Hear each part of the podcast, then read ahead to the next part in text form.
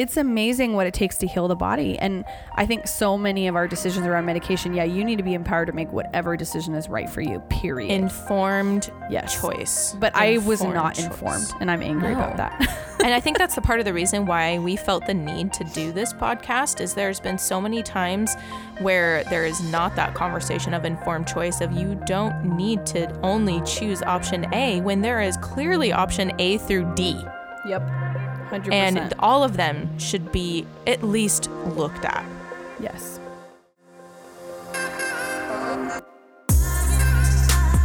You're listening to Rebel Heart Radio, hosted by nutritional therapist Cassie Knable and professional esthetician and makeup artist Genevieve Blair.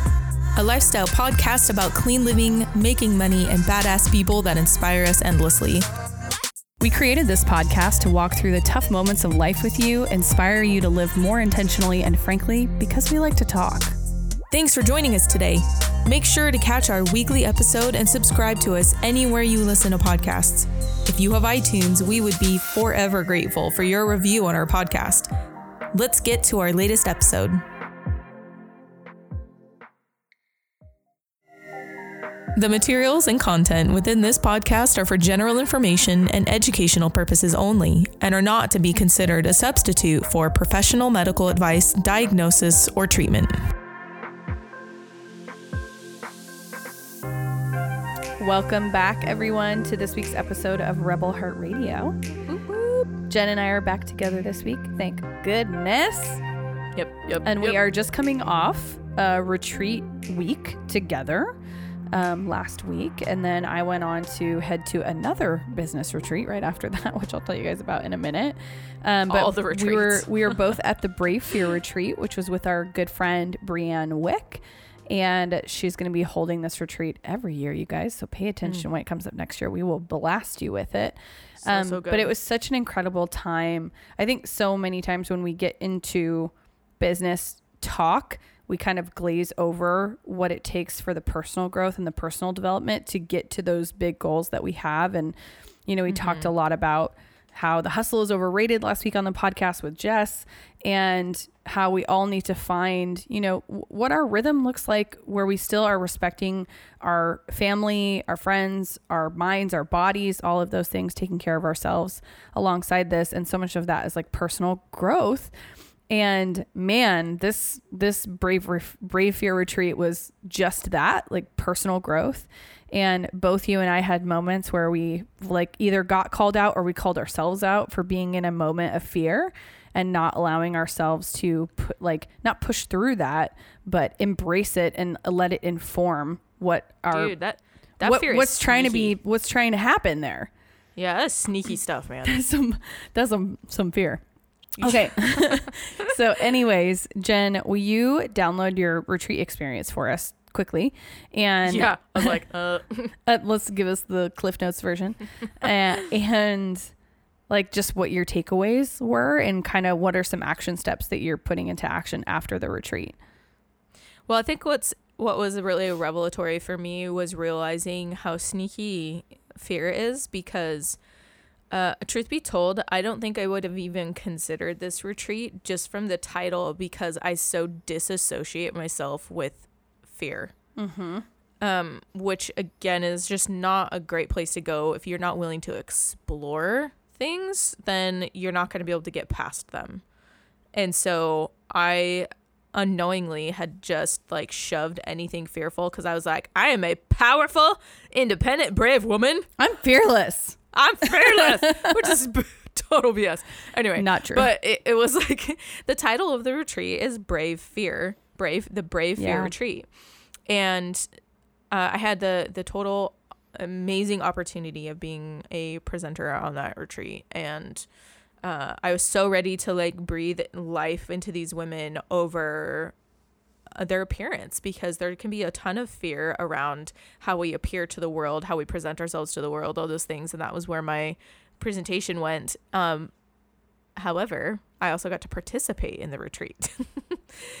and there was some pretty um, pretty heavy things that came up for me that I just did not expect to come. And it was wonderful to be supported by a group of women that were literally just there to grow, to support, to, uh, you know, call you on your BS in a way that was not scary.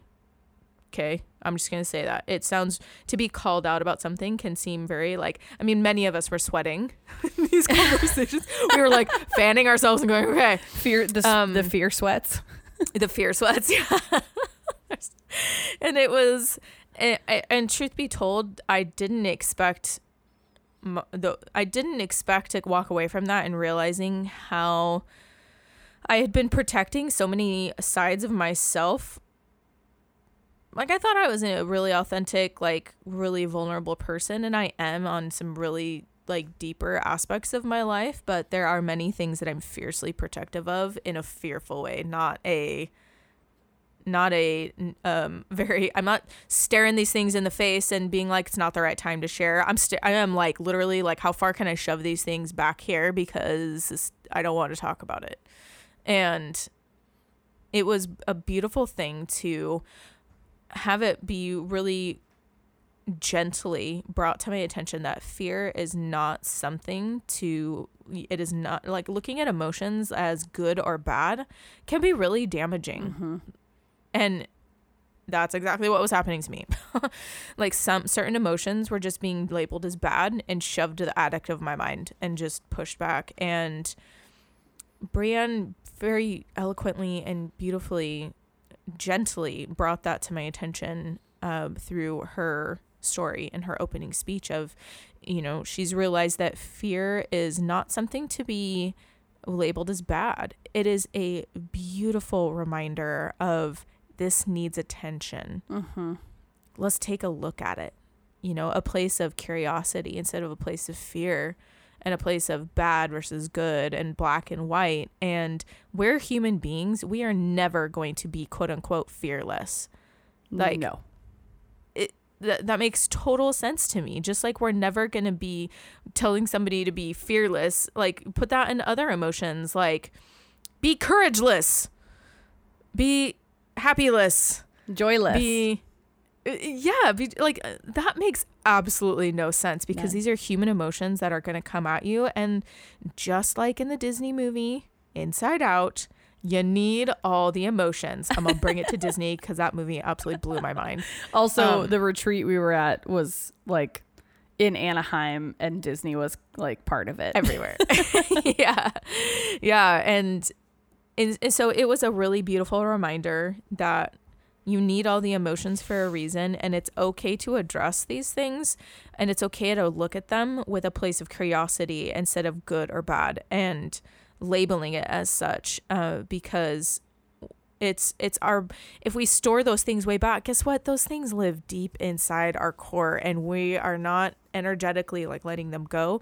Like guys my legs broke out in hives before i even had all these realizations like i mean there was probably something in that house that my body was just not into but i haven't broken out in hives since high school like this is not the norm for me and a lot of times when my body does things that I'm just like, what's happening?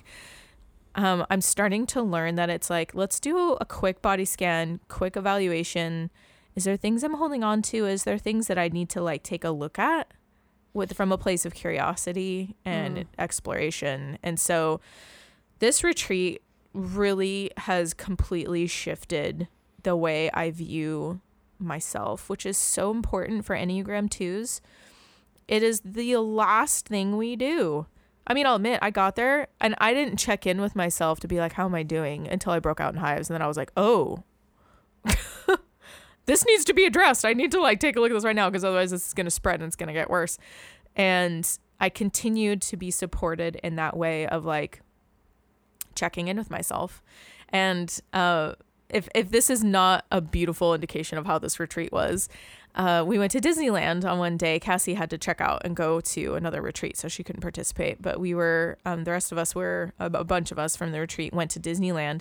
And I looked at Brienne and I'm like, okay, I'm gonna try and exercise in something, and um, it makes me a little like nervous sided. And that's we were discussing how like nervous sided can be a great way to realize this is a good thing. Like this is like a I'm not even gonna use the word good. This is this is something that should be explored more. Mm-hmm. and I told her that I have never been to Disneyland and ridden a ride by myself. Oh. I was like, I don't think I told you about this. And so I said, okay, so I'm going to try and exercise in something. And this is kind of hard for me to like say to somebody who's like in charge of a group because I've always gone and either been in charge because it's my family or been with a group and had other people in charge and just kind of like doing whatever's best for the group. And um, I looked at her and I was like, so I don't know when and I don't know what ride, but I think it'll come to me at some point. Mm-hmm. But I'm I'd like to venture off by myself and then meet up with you guys again. And she's like, she starts clapping and she's like, yay!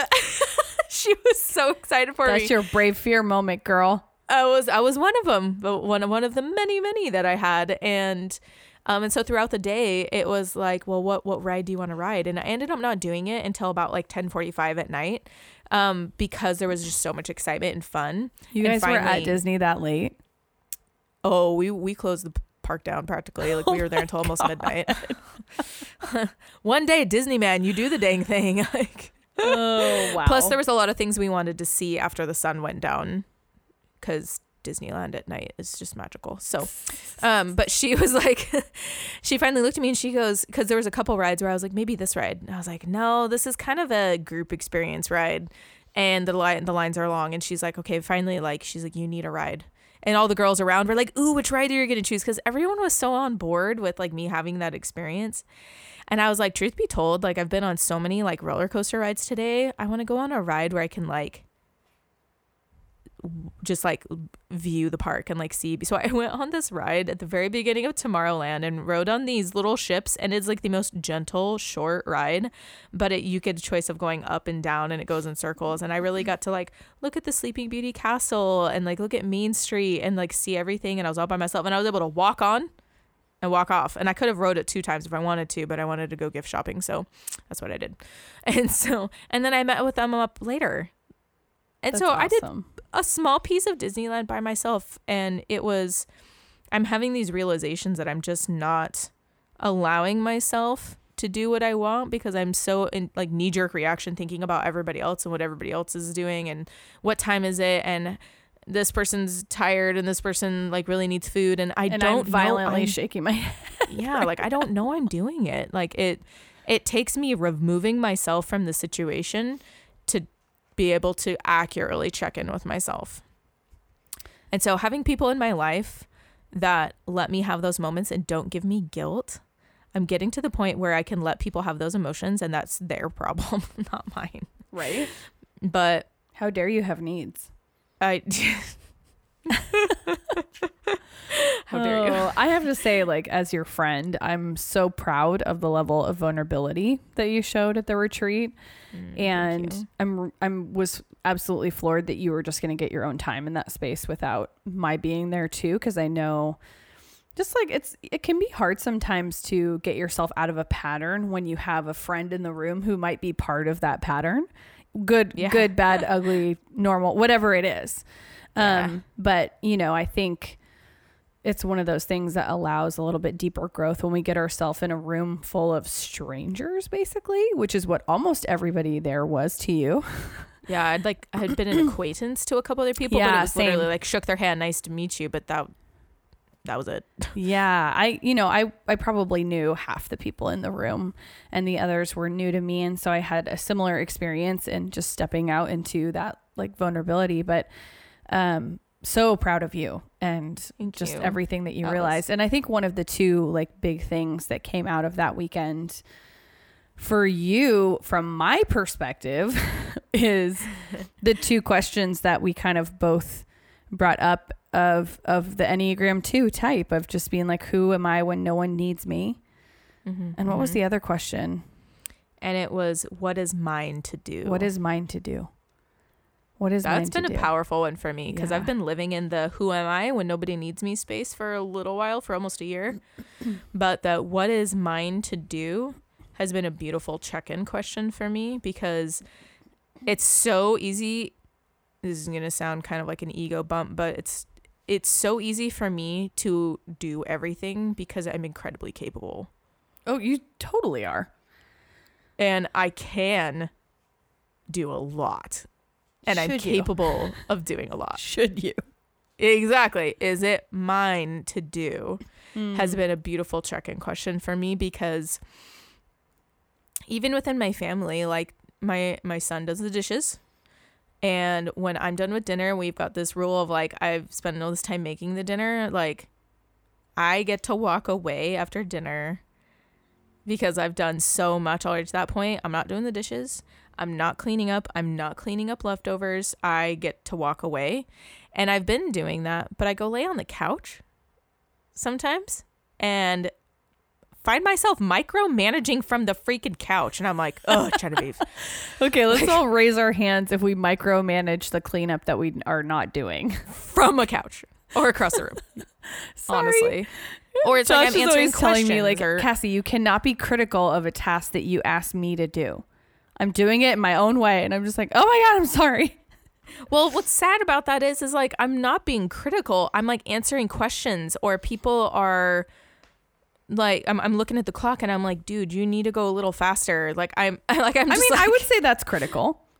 Speeding, Oh, yeah, speeding point. someone up, that's critical. But yeah, in your yours is allowing them to still lean on you while they're doing Yeah. that task and not just completely vacating the space and letting go of all of it. And so this last Sunday, I walked away and I was checking in with myself like, who am I when nobody needs me? Nobody needs me right now.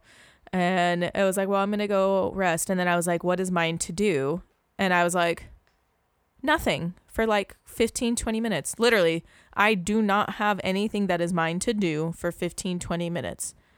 So I walked upstairs. I walked my tushy upstairs, laid on my bed, pulled out a book. Like, That sounds amazing.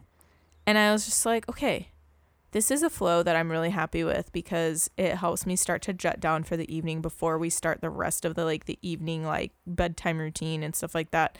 I am a happier person when I am when I'm like this, Uh huh. you know? Mm-hmm.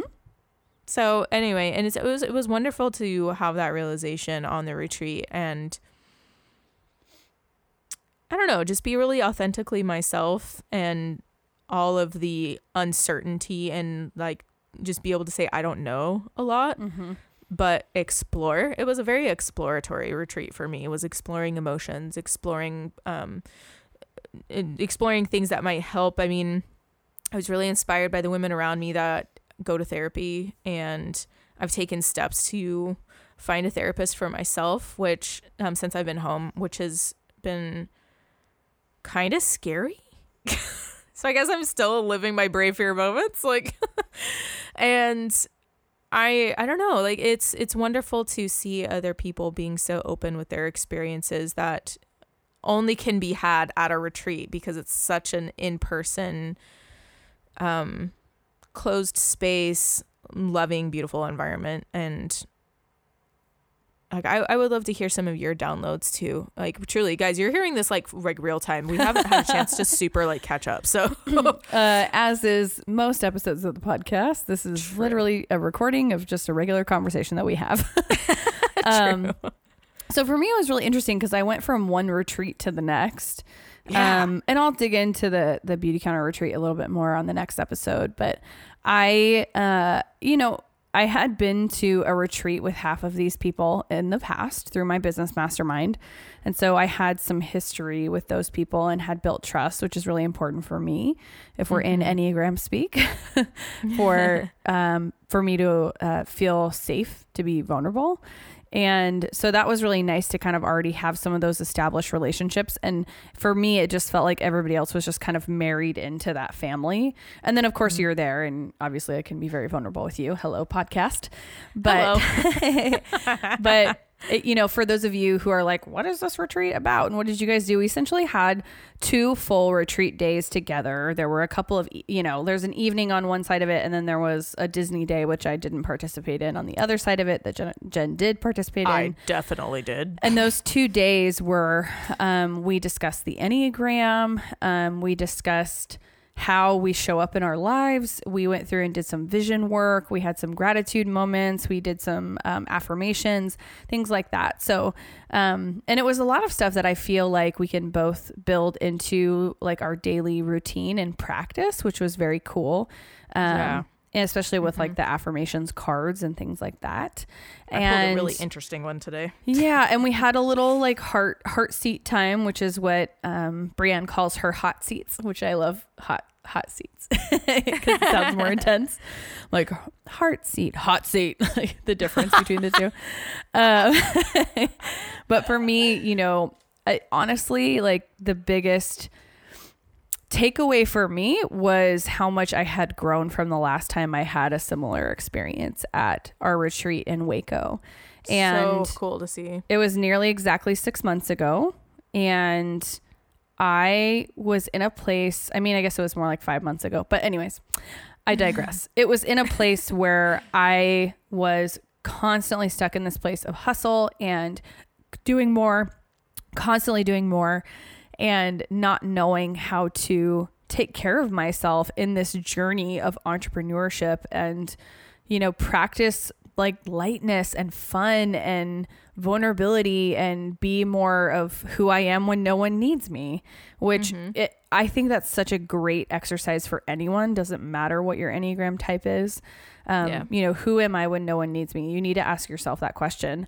And for me, I had to sit back and be like, you know, who am I when I'm not like a hustler, when I'm not a worker bee, when I'm not, you know, it's it's a little bit different than the no one needs me, but who am I when, you know, when you step into that tendency for yourself. And so um, the level of personal growth that's happened over the last five, six months has been pretty incredible after that big realization in um, Waco and prioritizing the parts of my business that I love, but also prioritizing the parts of my life that bring me joy and that don't have to be don't have to be practical. That doesn't have to have like this, you know, perfect ending where, you know, the thing we did for fun is also something we do for practicality, like food prep or whatever, grocery shopping, which by the way, I'm weird and I love those things. Um, but doing just for the sake of doing, you know, being just for the sake of being. And those things did not come naturally to me. Um, or maybe they did a long time ago, but it's something I've had to kind of dig or dig deeper on. And so for me, it was just like almost like, you know, like give myself a little clap, a little pat on the back and be like, you did the work. Okay. Like you Yeah, did you it. did. Mhm. Um, and that was really lovely. I will say, I actually, we've, you know, talked about my immune issues on the podcast several times. And being in LA was very hard on my body, very hard on my body. So I was struggling. I, the place we were staying had, there had to have been some sort of either fire in the building or a forest fire or something that caused like soot and smoke to be in the unit. I remember one day I was going to close the window and I put my fingers on it and they were like had black dust on my fingers. And we, it was so subtle at first that none of us we just thought it was like needed to the unit needed to air out. Like it was just kind of like, oh, maybe someone had smoked in here before we had, you know, used the unit. And That's pretty bad. If so it kind of built up and we were i was only there a couple of nights you know monday night tuesday night um, and then wednesday night and when we finally realized it was like the unit we were staying in the building we were in it was too late to switch up anything and Mm. i was having severe respiratory issues i was snoring to all get out my poor roommate shay i love you shay and I like I just like was not breathing well despite the fact that I was taking all the supplements and everything. And I'm not even kidding you, the moment I got to Denver, I felt like a million bucks. Amazing. Well, I also have broke out in hives from the Yeah. hips down. Yeah. So the water quality and air quality was pretty hard on me, but I think there was something actually going on in our unit. So that Yeah, was an interesting nuts. thing to navigate, but I definitely came prepared with all of my travel things to to make Yeah. that better. So anyways, but yeah, I'm it was glad a, that it got better when you got to Denver. Jeez. yeah, I was like, give me all the mountain air. Give me some fresh Yeah. air. even the city air in Glacier Denver. water. Yeah, even the city air in Denver is pretty pretty legit. So Anyways, Oh, so it was a beautiful experience. I think you guys um, should definitely check out Brienne's work. That's a great place to start if you're on a journey of personal growth and kind of figuring out what fear and brave fear means to you. Make sure you listen to the two episodes of the podcast that she was on with us. I don't know the numbers, but we did one on vulnerability and one on um, essentially like I don't know, stepping into brave fear and what that means. And it, both were amazing. And make sure you check those out. I'll link them in the show notes for you guys. And quick caveat: if you feel stuck in any way, start here. that was like again, like I never would have thought that this was something that I needed. Just didn't, uh, because I was like, I'm, I do hard things. Mm-hmm. So I kept telling myself, I was like, I, I do hard things. I do things that scare me all the time. Yep. But learning what brave fear is and where you can grow from that, like, don't discount it. It can be life changing. Absolutely. So this week's five star review is from KMW Kent, I think. but it says, I love learning about skincare on this podcast. Genevieve's expertise as an esthetician combined with Cassie's knowledge of nutrition really gives us a full picture at all of the factors affecting our skin and its appearance. I've learned so much. Plus, I love the Enneagram banter. Well, you're welcome for that. I feel like we're friends because I've listened since episode one. Oh, we are friends. Yes, girl. Yes. We're totally Yes. friends. Oh my goodness. Thank you for that review. We really appreciate you. We appreciate your time. If you haven't left a review for the podcast, please go do so um, in the iTunes podcast app. Um, and if you don't use iTunes to listen to podcasts, you can still review us in Spotify. And then you can also just share us on social media. So if you're listening to this episode right now and you love the podcast and you want to share it with your friends and family, share on the Instas and tag us at Rebel Heart Radio. You can also tag Genevieve at Genevieve Beauty and me over at Cassie Knable. And uh, and we would love to hear that you're listening and where you're listening from and what you're loving about the podcast.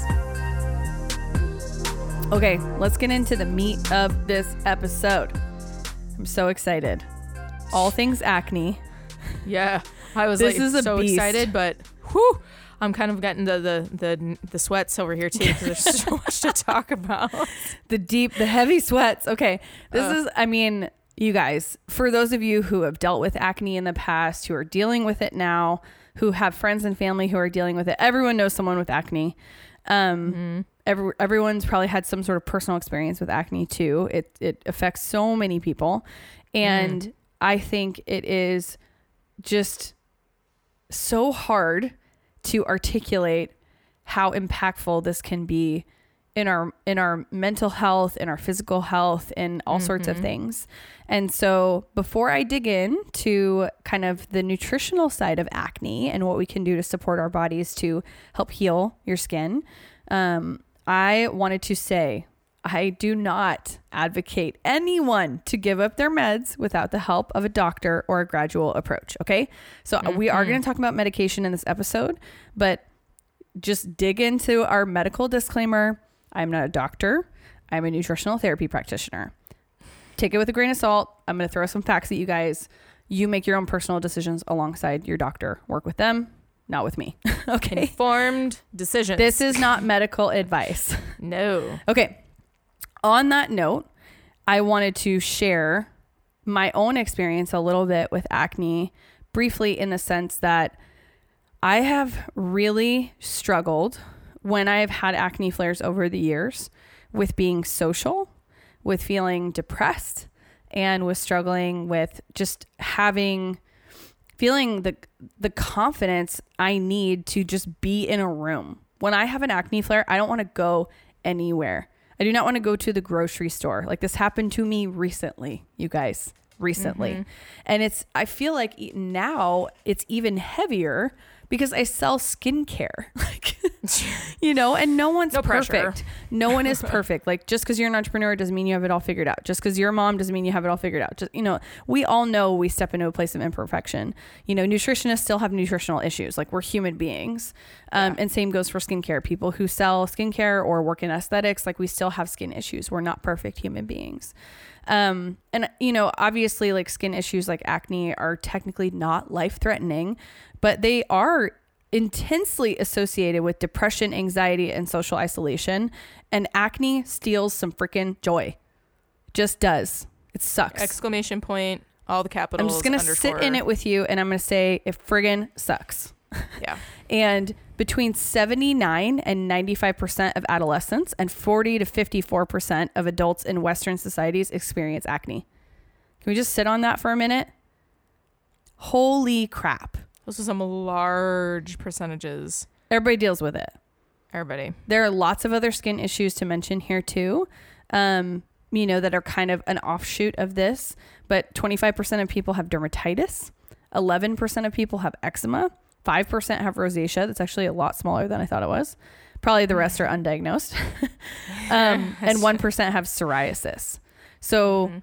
obviously there are lots of skin disorders that come into this category of like really stealing joy for us today we're going to talk about acne um, if you haven't listened to our rosacea episode i highly recommend you do first one is episode 40 all about rosacea and then we did a follow-up later on i'll make sure to link both of those in the show notes um, and i want to say we've done extensive studies there have been extensive studies on acne and and tr- and trying to dig into cultures essentially that have no acne in their culture. Like people don't mm-hmm. experience acne.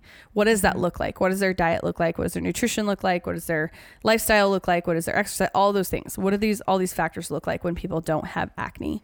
And what's been deduced is that most skin disorders are influenced primarily by environment. This is environmental. This is you getting exposed to things. This is you eating foods that um, don't feel good for your particular body that you're in. Um, it's not just genetic factors that contribute to acne. And in fact, it's usually not genetic factors. Very small percentage. yes. Very, Um, very, very. and cha- and but like the beauty of that is that changes in nutrition and lifestyle could be completely sufficient to prevent and even reverse acne in most cases, which is amazing.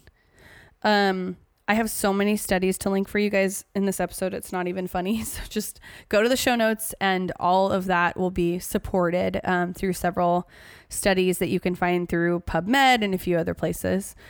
Um, and what I want to talk about in relation to the body is that skin is highly influenced by other organs in the body. And we've talked about this, like detoxification pathways. Um, but it's especially true of the brain and the gut. So scientists have coined the term gut brain skin axis for a reason. um, but it describes this interconnection between those three systems the gut, the brain, and the skin. And Now, I've heard the gut brain axis, but this brain, is new skin. gut brain skin axis. Well- and wow, does that make sense to me? And and reminder you guys, like we've talked about this when we dig into the foundational stuff when it comes to skin issues, but your skin is epithelial tissue. Your gut is made of epithelial tissue. It's the same tissue. your gut and your skin are both the same kind of tissue. And obviously I there's different in aesthetic kinds. school, and that blew my mind. Yeah. I was like, say what? Say what? yes. Um, and even like your mouth, the inside of your mouth and your throat, that's an extension of the skin on the outside of your body. Like it's that's a really similar kind of epithelial tissue, very similar in cellular structure. So um, this interconnection is incredibly important. And as far back as like the 1930s, researchers had connected emotional states like anxiety and depression to changes in the gut. And now we're like, okay, we're connecting this to skin issues as well. And essentially, the original like theories supported like local and systemic inflammation in skin disease. And now these kind of early theories are being confirmed by modern studies showing strong associations between skin conditions like acne, eczema, psoriasis, and mental health issues and digestive disease. All of those sandwiched together. And that's so, so, so important because I can't tell you how many times I had patients in the med spa that I worked with that were had a very complex very like they needed a team of people Mhm. that were working with them and that they couldn't get access to because we I don't work with a nutritionist in the med spa. I don't have a, a Can you imagine? that can prescribe things in my med spa. But can you imagine if I did? Because be can so I tell great. you how many times where I was like, this is where my scope ends, but I highly recommend looking into a nutritionist or I highly recommend finding a hormone specialist. But that's where my specialty ended. And how many times did I have that conversation with somebody who was like, I'm at my wits' end? Mm-hmm. And it's, I just, and it's really important to make these connections and realize that I may not be able to give somebody a, a professional recommendation, but I absolutely can be like, this is a breadcrumb worth following. Yes, absolutely. And breadcrumbs are hu- like, even if this is outside of your scope as a human being, like, let's say you're not in the skincare, aesthetics, nutrition space, medical space at all, which we know a lot of you who listen to the podcast are. Um, This is easily something that you can just be like, hey, go dig more into this. And we wanted to give you an episode where you could refer Dig. people to that. Um, I want to dig in for a minute. So there are lots of really common treatments for acne, including like topical creams, creams and gels like Retin-A, um, Differin, Renova, um, Tazorac, and they kind of work by unclogging pores. And then also usually coupled with oral antibiotics. So I know when I was in high school, I got an oral uh, uh, and then a topical as well. And they suggested both. And the oral antibiotics are like doxycycline, tetracycline, minocycline, and erythromycin. And they kill bacteria that cause inflammation around the blocked pores. But essentially, when like we're dealing with this like cascade of issues, unfortunately, some of these treatments for acne can actually cause deep gut issues, which actually perpetuate the issues that we're having from acne and make them worse. And then to I'm top it all hard to be off, quiet during this, but I'm like, yes. and then to top it all off, like in teenage girls and, and young women, doctors might also use oral contraceptives as a mean of obtaining and regulating like hormonal imbalances that can lead to acne. And I can't even tell you how many of my friends, when I was in high school, they'd be like, oh, I'm on oral contraceptives, but it's for acne. And I was like, what? Like, Here, hold on. what? This doesn't make any It- it- sense. what's, what's really complex about that is that uh, so many women that I saw that had been on an oral contraceptive for mm, 10 plus years for acne were like, I want to get off this. How do I get off this and not have my skin explode? And so it brings up this conversation of like, why does this work for you? mm-hmm. So Yes. let's talk about that. And it's like it's one of those things where when we have an oral contraceptive, it's it's a regulatory part of it's helping a regulatory part of our body that may have been um, unregulated from an environmental factor. Mm-hmm. And this is all very individual. It's a very individual journey of like what are the products that are in your body that you're putting on your body that can be causing some uh, stimulation hormone regulation issue. What uh, what kind of things are you smelling that could be causing that issue? What sort of things are you eating that could be caused? And it's so individual. And there un, you can't you can't one person one practitioner can't be like if you want to get off of this and have beautiful skin do this. It's like that's not how that works. No, and it's You different for every single person because all of our hormones are in different places. If you guys want a good resource on um, uh, working with your doctor to get off of the pill, I Yes. recommend uh, Beyond the Pill. doctor Mhm. Jolene Brighten is a friggin' genius. Mhm. Um, highly, highly recommend her work. She's got a great program that helps you do that.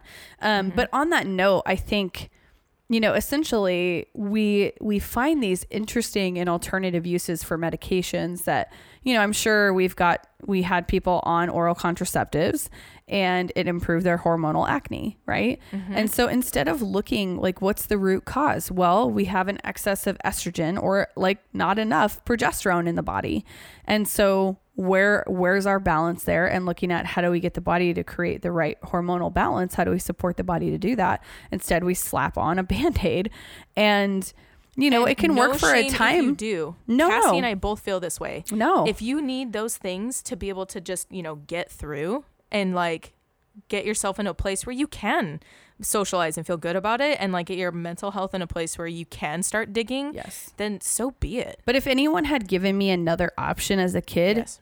By God, I would have done it.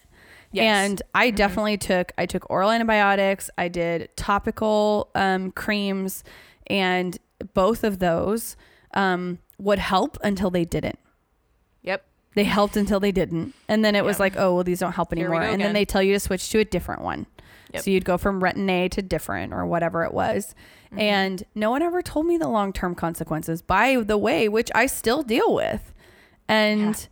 It's amazing what it takes to heal the body. And I think so many of our decisions around medication, yeah, you need to be empowered to make whatever decision is right for you, period. Informed yes. choice. But I was not choice. informed, and I'm angry about that.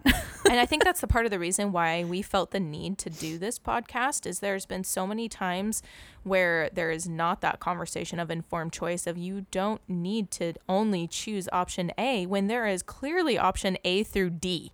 yep. 100%. And all of them should be at least looked at. yes.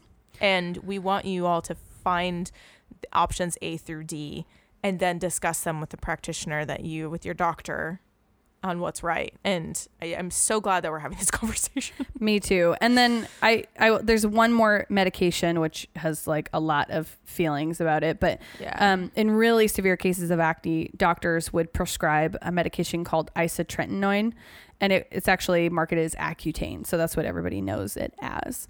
Um, and, and like, can I be real? Can I be real? Bring I'm it. the practitioner the that real. everybody saw when they were prescribed that inappropriately. uh huh, and then they got to fix their themselves after that. Many times. Yes.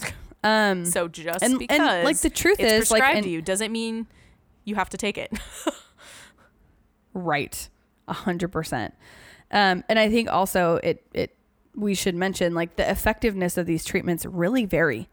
And some Yeah. can be, like, can be really extremely helpful for some people, um, but can kind of carry significant long-term side effects even after discontinuing use of the product.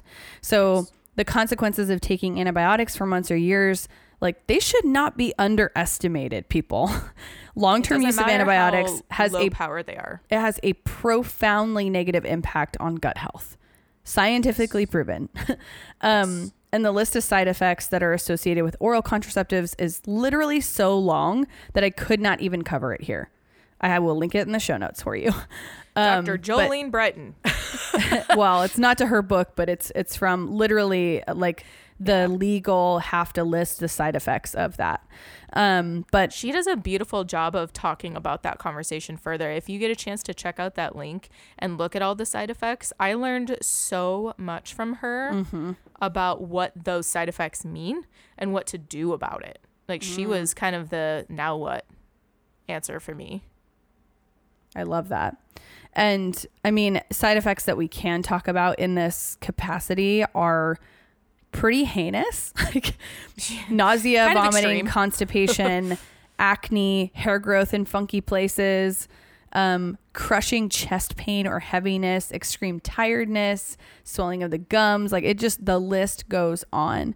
And the side effects and complications of Accutane are Oh, seriously scary I, I Um, don't even- and in- I- I and- can't even. due to the number of really adverse events that have been reported about Accutane, including severe fetal abnormalities in women taking Accutane during pregnancy, um, and an FDA issued black box warning, uh, the manufacturer Roche actually stopped manufacturing Accutane in 2009.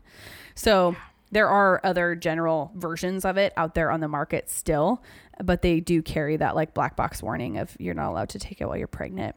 Um, and it's also been linked to inflammatory bowel disease, IBD, um, and ulcerative colitis and Crohn's disease, as well as an increase in suicide and mental health um, issues. So many people who were harmed by taking Accutane have successfully like definitely won massive lawsuits against Roche, the manufacturer of Accutane.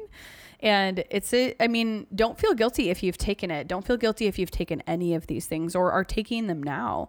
I think the thing that I would have liked to have known was what were my other options and what are the potential side effects of this drug and it's just not talked about enough. And Um, most drugs on the market are are being prescribed in a blank mass way because that's how they're being educated as, and that's it, quite frankly inappropriate. There should be more conversation around people having an individualized needs attention of whether this is appropriate for that person or not, yes, yes. or or constant evaluation of it. Yes. How is this going? Not here. Prescribe this. I'll see you in a year. uh huh. Who is this right for? Yes. Um, and needing to maintain that relationship and get checked up regularly and making sure everything is going okay. and how are those side effects today. cropping up? Oh yeah, I'm yeah. Okay, we're getting fiery. These are my favorite ones though. I love getting fiery. You guys know it. Um, so what I want to do is dig into some nutrition and dietary solutions for acne. Um, Yes, I think ma'am. the most important thing to understand about virtually all skin issues, all skin disorders, is that like all other kind of diseases as civil of civilization, as we kind of refer them to for things that are caused by environmental factors, um, they are inflammatory in nature. So the key Mm-hmm. to addressing them is an anti-inflammatory diet and lifestyle.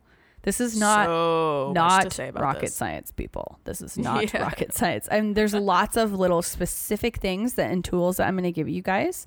But all in all like the real real of this is like exercise proper nutrition adequate sleep all of those things.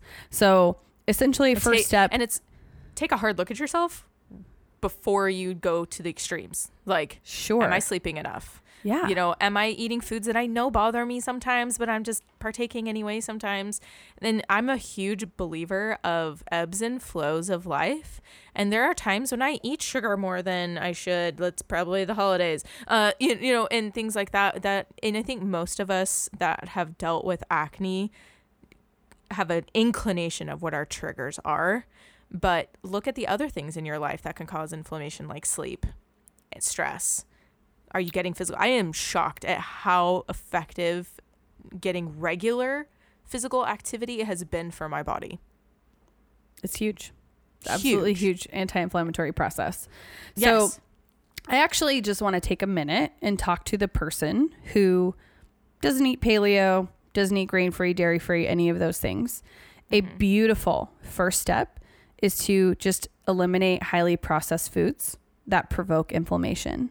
So this is bagged box cookies, crackers, candy, things that are, have a lot of sugar in them. Like there's a couple of great programs out there that allow you to do something like that.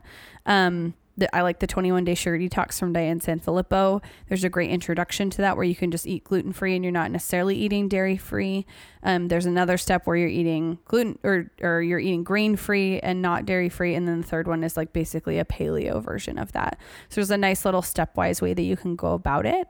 Um, and I've seen a lot of people get tons of improvement by reducing the sugar and processed foods in their diet alone. Um, definitely eliminating like oils. refined flour, excess Yeah. sugar, um, and industrial seed oils. And when I say industrial seed oils, you can listen to our cooking fats episode. It's the same idea. You can listen to our digestion episode. It, it all stems on, you know, seeking out whole, nutrient dense, saturated, unsaturated, monounsaturated fats.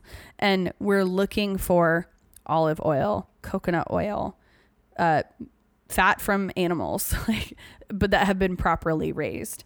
And then, um, you know, obviously getting regular physical activity, and that will actually reduce inflammation and strengthen your immune function. And acne is highly tied to your immune function because guess what? 80 to 90% of your immune system is literally in your gut. This is all connected.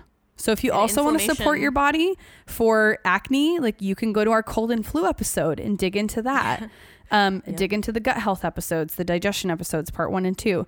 Both of those are incredibly helpful for kind of getting a base level of like, how do we need to address this?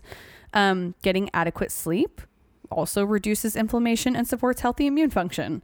This is, again, eat in a way that supports your body, get regular physical activity, get adequate sleep. I think it's so easy. And I think you made a point earlier that I actually want to um, counter a little bit was that most Hmm. people know their triggers. I think most people do not know their acne triggers. I think it's maybe i'm just people. surrounded by people that yes, exactly, really well. exactly. So we get in that bubble of of natural health and nutrition where we assume that everyone Mm-hmm. else knows what we know or um, experiences what we experience. And it's just Mm-hmm. not true. Most people do not know their triggers for gut issues, for inflammation, for acne, whatever it is. And so, that was absolutely true when I was in the med spa world. When Yeah. I was seeing patients, we'd have a conversation of like, do you have any inclination of what the new maybe nutritional cause is? And it's always it. I've nev- I think I had one person tell me they think it's dairy, but they weren't sure. yeah, I mean, dairy is a huge trigger for me. Sugar Yeah. is also a trigger for me. Um, and so I have to be mindful of those things. And, you know, I'm not saying I never have dairy. I just mindfully have it knowing it's going to cause a skin issue. Yeah. right? um, but it can't, it, appropriate- cannot be a regular part of my diet. Yeah. Is it is it appropriate to say that adequate sleep also means watching your sleep quality?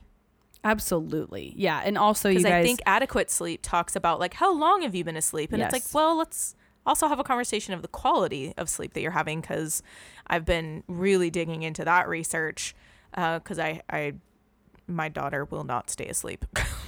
Well, So- we have a sleep episode. So go listen to Yeah. the sleep episode, which was actually like one of our OG episodes, I think. yeah. 15 or Well, something. I, I've come to find that most of our OG episodes are things that we had said on repeat for so many years that we wanted to have a resource to send people to on things that we say a lot. so, well, and it's sleep. that evergreen resource that you can keep referring back to. yes. Yes, yes, yes, yes. Okay. So, next thing I would say to do is to address address nutritional deficiencies. This is hard. This was hard for me. Yeah. So this is where digging into like taking probiotics and you can cycle through those and try different ones.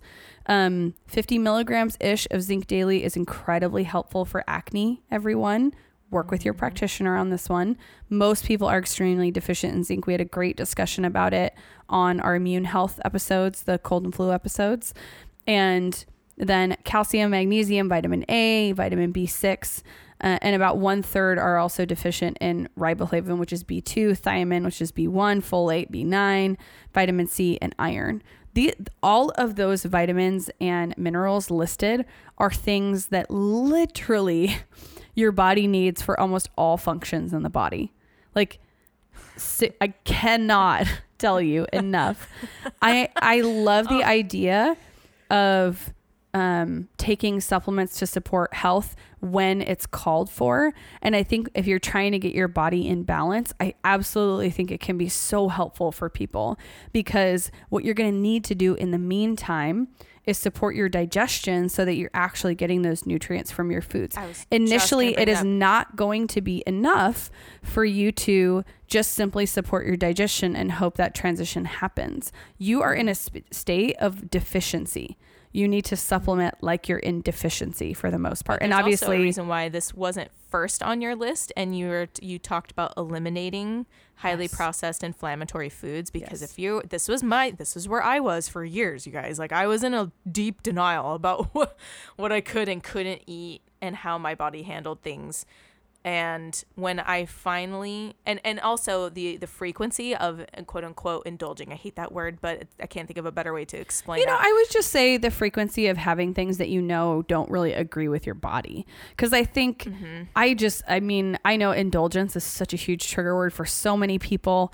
And, Mm-hmm. you know, I want to get away from this idea that any kind of food, even if it's highly processed, hi- contains tons of gluten, has tons of sugar, like we need to get away from this discussion that there's good food and bad food. right. They, it, is, it is just food.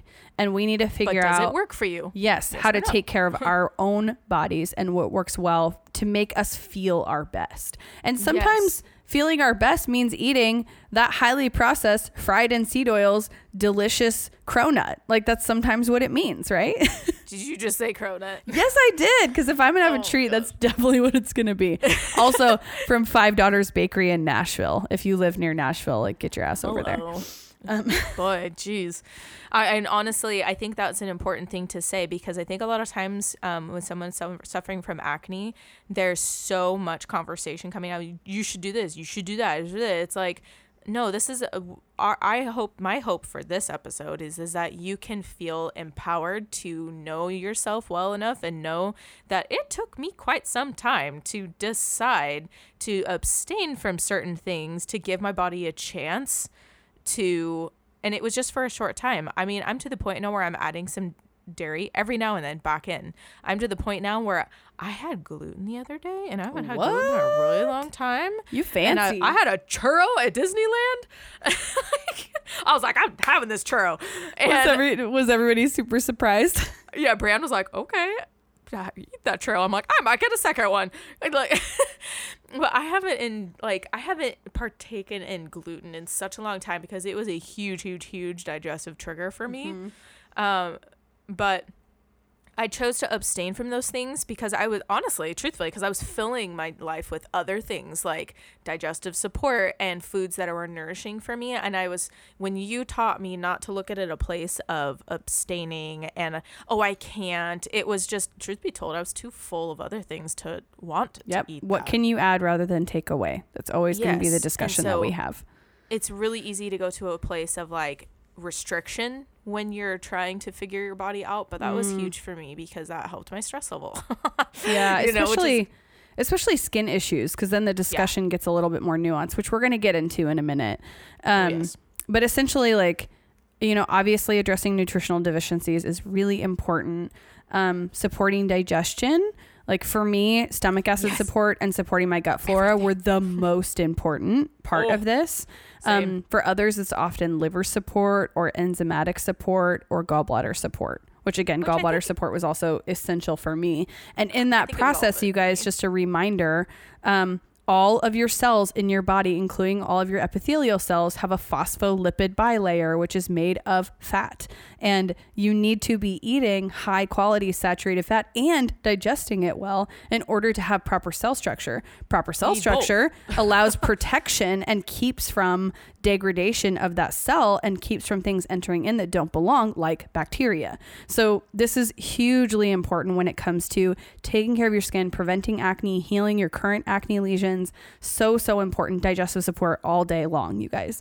I can't even Oh. tell you how many weird things got fixed when I added stomach acid support and gallbladder support. So many weird things about my body. I was like, what's happening? This is the greatest thing ever. and you guys i can't even tell you how many avocados i was eating like for years because i was like i'm just going to add the good foods into my life and that's fine but however by the time i got to cassie and i was like i eat so clean what's the problem and it it, it took me adding in the enzymatic support the gallbladder the i mean i, I kind of did all the things because my I, I needed it and that's when things started to change so much more for me mm-hmm. on the nuanced level that i was like why can't this be different Yes. you know i'm doing all these big things but that nuanced little piece made such a big difference Amen, sister. Amen. Um, next thing is to support uh, to address uh, hormonal imbalances. So support your hormone system. Um, adaptogenic herbs can be hugely helpful for this. Lifestyle modifications. I'm not going to go deep into that. If you're having hormonal imbalances, you need to be working with a practitioner. Hundred percent. Yes. Like we're going to leave it at that. Um, there's lots of things that you can do to address hormonal imbalances on your own, and those are literally the things we just listed. The beauty of taking care of yourself at a base level is that you're you're literally addressing skin, you're addressing digestion, you're addressing all of those things together, hormone imbalance all together. Um, but if you have some deeper issues, you probably need a little bit more help. Just like I'm just gonna Yeah. go to go to a practitioner. Um, dig into the nutritional therapy world of people to find someone to work with. Um, Yes. And then I would say, uh, if you're already in a good place with a lot of those things, um, and or want to beef up your efforts a little bit more, you can work on incorporating some of the most nutrient dense foods that contain vitamins and minerals that help balance your hormones and that really feed the skin at the cellular level. So these are like sulfur rich foods, so like sauerkraut, garlic, egg yolks. Um, coconut using coconut oil for ki- for cooking. It's got antimicrobial pop- properties. Um, and then eating really fiber rich foods, not tons of like necessarily insoluble fiber, but both insoluble and soluble fiber, a good mix of that. So it doesn't mean a lot of raw vegetables necessarily, but i was just going to ask can you give us some recommendations on th- that? Because I I, mean, mean just- i get confused with fiber well, just so like there's a delicate there's a delicate balance. Most people undereat fiber immensely, Mm-hmm. um, but fiber helps bind estrogen and carry it out of the body. And so wait say what Fiber helps bind estrogen and carry it out of the body. So, oh fiber is extremely important if you are dealing with hormone imbalance, which is like every human on the planet. yes But too much fiber can also be an issue for skin. So we'll and we'll touch on that in a minute. Um, other fermented foods like carrots and beets can also help with digestion. Um, you know, obviously, if you've got SIBO or Candida going on, you might have those issues if you're dealing with skin issues. So I just want to mention that because I know that those can be often very connected. Um, again, work with a practitioner on incorporating fermented foods because they might not be right for you right now. Um, raw carrots also have estrogen balancing properties, which is pretty cool. Um, zinc and oils topically for antimicrobial properties. So Jen's going to get into topical solutions for acne, but I will say we've like got have things to say. Highly nutritional oils that are often blended into either like a great facial oil or a great treatment or um, you know something of that capacity. It depends on if it's right for you and right for your skin. And so that's where we're going to default to the discussion we're having with genevieve. But things like tea tree oil grapeseed oil black cumin seed oil rosehip seed oil which is really soothing blue tansy which contains azulene um, which is a really powerful antibacterial, anti-inflammatory, and then also topical products containing zinc can also be helpful who are in a heavy people who are in a heavy acne flare. Or you can literally take zinc powder and put it on your face. So That's so interesting. yeah, so there's definitely some things you can do topically with antimicrobial um, uh, constituents, but just be careful and use that in conjunction with the advice that Genevieve's going to give you for your active acne issues. Um, Judicious sun exposure for a natural source of skin improving vitamin D and or supplementing with vitamin D. Huge, huge, huge for skin. Um, this doesn't mean that you need to have your face exposed to the sun because if you're dealing with acne, that's probably actually going to cause some oxidation of the acne causing oils in your face, and it probably is going to deal with it, it- some additional acne scarring because you're pi- highly pigmenting your skin at that point. It's a level of complication that the skin just doesn't need Yeah, yeah. And I would say like, you know, maybe 15 minutes of um, unprotected exposure to the sun on your face would be great, but more than that, you're done. Like I would Yeah, wear Walk wear a hat. mail. Go back to the house. Yes, yeah.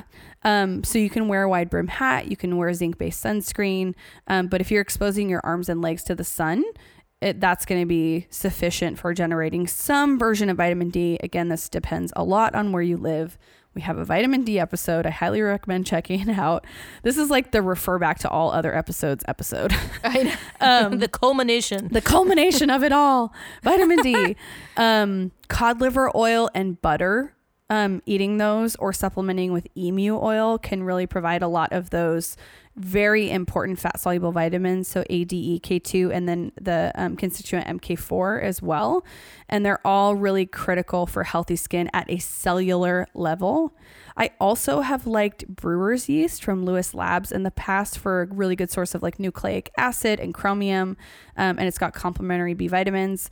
But Hmm, that's interesting. I haven't heard that one yet. yeah, so but Brewer's they yeast. like they no longer have high chromium brewer's yeast available from that Mm. brand, and I haven't found anything that that competes with it. So just I mean, this is like I know I'm giving you guys a solution, and then taking it away in the same sentence. But um, if you have something out there. Um, I would let me know if you know if you found a high chromium brewer's yeast that's available. Um, but alternatively, you can supplement with chromium and a B vitamin complex. So that might be love that. something you could go. Crowdsourcing. Yes. um, okay. This is where we get into the nitty gritty. You got to address gut health. You need to, like, just the gut skin connection. You need to address gut health. And sometimes that means just going a lot deeper, digging in, looking at things like candida, SIBO, any sort of intestinal imbalance that's causing an issue.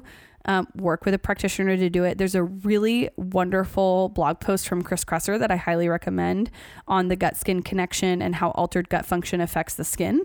Highly recommend reading that article and um, digging into some more information on his website. He's amazing. Um, and then, as far as probiotics go, this is definitely something that you can jump in and add to your routine because they can seriously improve skin conditions. And again, this depends on if you're dealing with like a diagnosed gut issue, work with your practitioner. Um, but oral probiotics have been shown to decrease lipopolysaccharide and improve intestinal barrier function and reduce inflammation, which are all essential in lowering the inflammation in the skin um, and helping with that. So sometimes these we get down such a huge rabbit hole with all of this, but it's like, how's our sleep? how's our you know general nutrition how's our movement our exercise or, or are we allowing our lymphatic system to circulate and move um, and then you know what are we doing to support the gut and i Yeah. wish i could tell you that you know there are people out there who don't need any gut support but i literally just don't believe in my professional opinion that that exists. I think everybody can use some sort of gut support. Yeah. um, we just don't have the nutrition in our food and in the soil that we used to have. We don't get down in the dirt with our hands anymore. Everybody's afraid of bugs and germs. Like it's this whole thing. And simple simple things like some digestive support supplements um, probiotics things like that. And i'll put some recommendations for you guys in the show notes as well um, but essentially, like epidemiological evidence has shown a very clear association between gut problems and skin disorders. And there's And a I've really seen evidence of that over and over. Absolutely. And, And there's a really interesting recent report, which I'll link for you guys, um, that indicated that small intestinal bacterial overgrowth, which is called SIBO, um, it's a condition involving an inappropriate growth of bacteria in the small intestine. So it's like a localized um, bacterial issue. Um, it's 10 times more prevalent in people with acne rosacea than in healthy controls.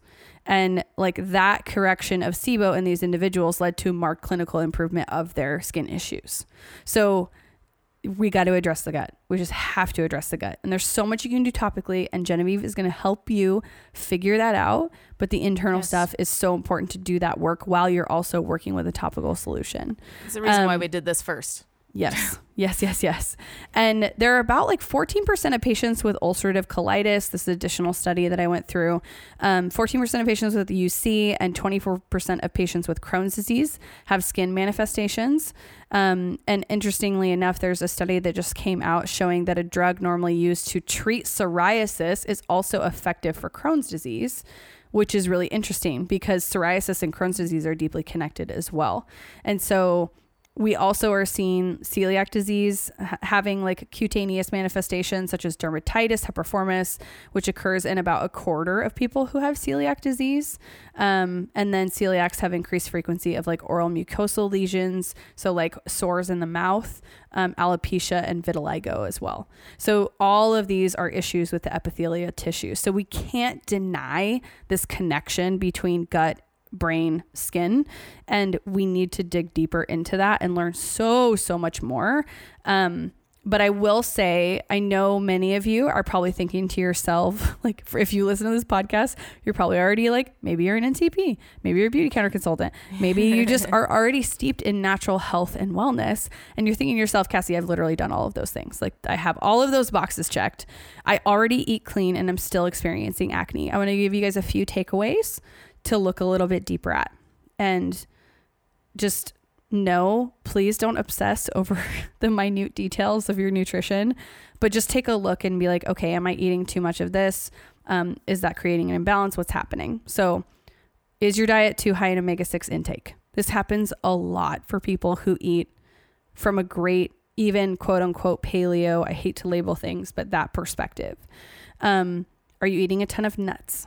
Are you eating a ton of chicken and other poultry fat? Are you eating chicken and other poultry skin? Um, are you eating fattier cuts of meat like cow, pork, etc., from animals raised on conventional feedlots? Like this is And where this we go like, back. Stop. It's the balance. Like they're eating like like proportionally they're eating more of those things and Yes, and it's very balance. easy to because chicken is so easy to cook. So this is definitely a thing that we get into as a family. Like I'll be like, oh my gosh, we're eating so much chicken because it's so easy and it's tasty and it takes on the flavor whatever you're making it with, and we love it. We love ourselves some chicken. Um, Mm-hmm. But even if you're in the place of eating like um, cow, you know, beef or pork or whatever, you need to be mindful of: Are you directing your dollars toward purchasing highly um, unprocessed, unadulterated sources of meat. So, are you getting the stuff that's rich in omega 3 fats in addition to that? And, like, just a reminder, you guys, like, grass fed beef can sometimes be higher than cold water fatty fish in omega 3 fats. Like, that blew my mind the first time I heard it. wow, It's I abs- didn't know that. That's amazing. Yeah, it's amazing Did not know that. But so basically, you know, like how are you directing your your prioritization of that? Again, um, our healthy cooking fats episode actually is an interesting place to kind of dig into that a little bit more.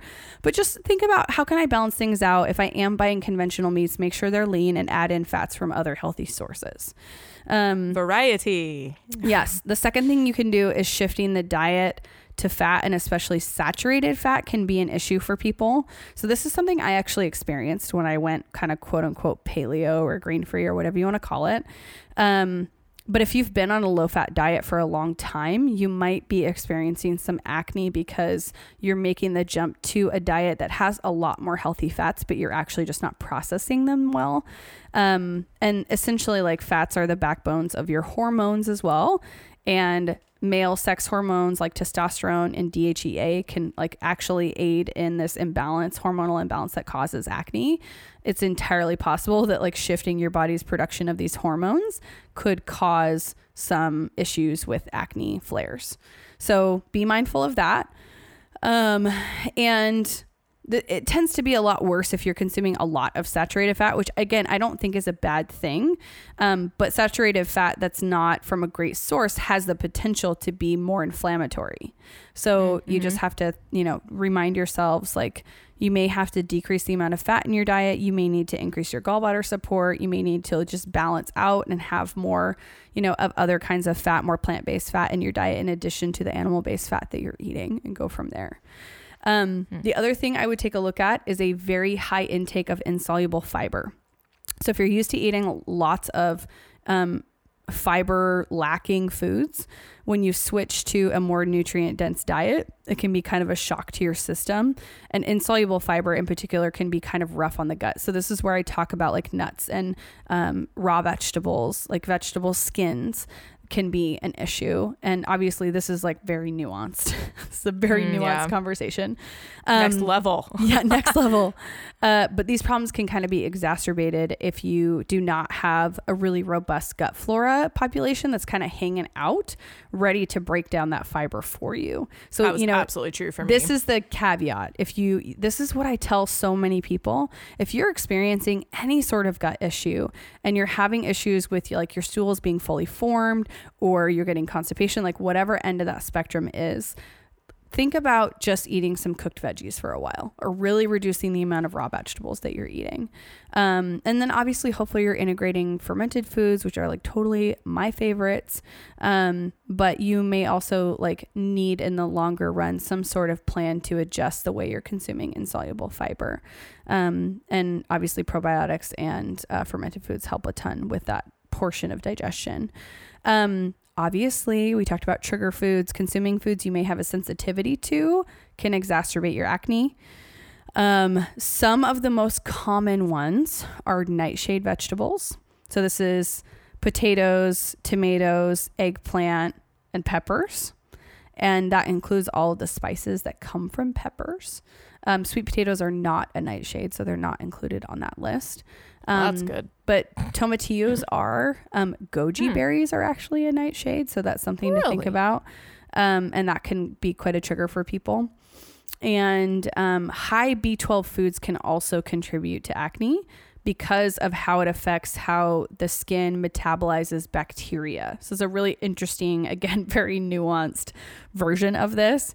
Um, but if you eat a ton of like B12 rich foods, it can shut off your own production and instead make pro-inflammatory compound. So this is the interesting like caveat, right? I just said sulfur rich foods are great. So eggs are in this category of a high B12 food, liver, shellfish, and tuna. Um, and I, you know, this is something where people can get breakouts. I personally, if I eat too much eggs, I definitely, um, it's a trigger for my acne and skin issues. I get rashes too. Mm. Um, so I have to be smart about that. And obviously, it's more than just the B12 factor for me because that is actually a food intolerance for me. Um, but essentially, um, you know, you got to dig into that. And then chocolate is another one. Sad day. Oh, that's just me. Um, uh, it can cause or contribute to acne. And it's really interesting. A lot of the places that I dug into, like the connection between chocolate and acne, uh, the the resounding reason was like, you know, we're not really sure why. And I'm like, hello, we just talked about caffeine. Like, caffeine and acne is the thing. Um, and so just caffeine rich foods and caffeine rich beverages in general, be mindful of that. Um, egg whites is another one. So some people don't tolerate egg whites very well, which can lead to some inflammation in the gut and imbalance of fat soluble vitamins. Um, so if you're taking like a cod liver oil supplement or a vitamin D supplement or a K supplement, you might find that like a balance of AD and K kind of might become skewed as you change your diet over. Um, but you can you know supplement with those things to help balance them out and or it could be contributing so it just depends Jeez. on where your body's at and balance um, and then obviously i mean if you're not eating enough you're just not getting enough nutrients in your body you're under undernourished that can be an issue. So take a look at your calorie intake. I don't usually recommend looking at calories very much, but if you feel like you're not eating quite enough, that's something to definitely do. I have put myself in that category so many times because just a breadcrumb. Yeah, because nutritional the nutritional change to kind of quote unquote paleo can be um, so like satiating that I don't feel like I need as much. Um, and then working out too much or not refueling property properly, that kind of goes back into that. Um, and that can actually working out too much can cause inflammation and it's like essentially a spike in your stress hormones which we talked about the cascade of the spike in stress hormones from caffeine and how that affects your skin um, during our combination skin episode and i think one previous to that too. Did we talk about oil production in that? I can't remember. Um, yeah. dryness. So yep basically like you know you can get into this place where you already feel like you are doing all the right things but this might be a list of things that you could take and maybe dig a little bit deeper to see are there is there anything are there any habits that I have in my day to day that I could take a look at and just maybe make some tiny adjustments to and see what happens. Um, and I just want to remind you guys like we're all this very interesting and as Robb Wolf always says it like n equals one experiment.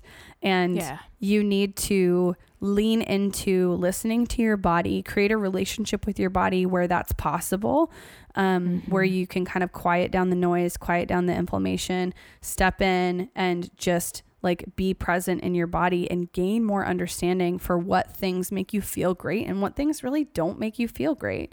And chances are the things that don't make you feel great are probably contributing to your skin issues. Um, and so I just want to challenge you guys. I love that quieting go the noise.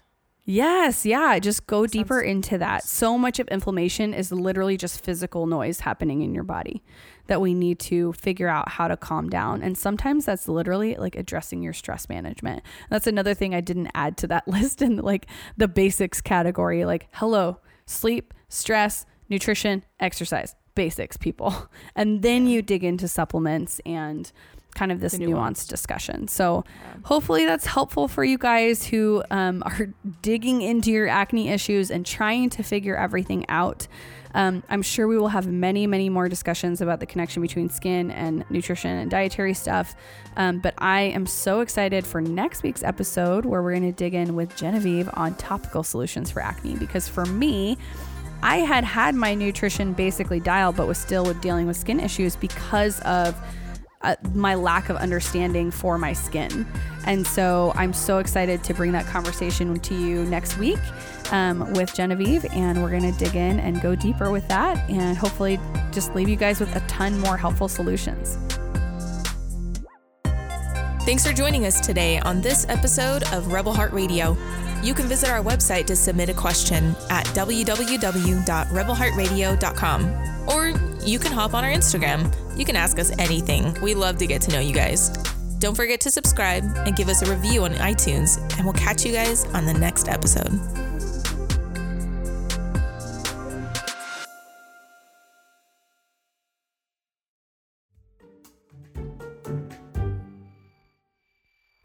That's actually one of my favorite words right now. That's expensive. That's expensive. picked up that word because we use it to tell him he can't have things. yeah, dude, that's expensive.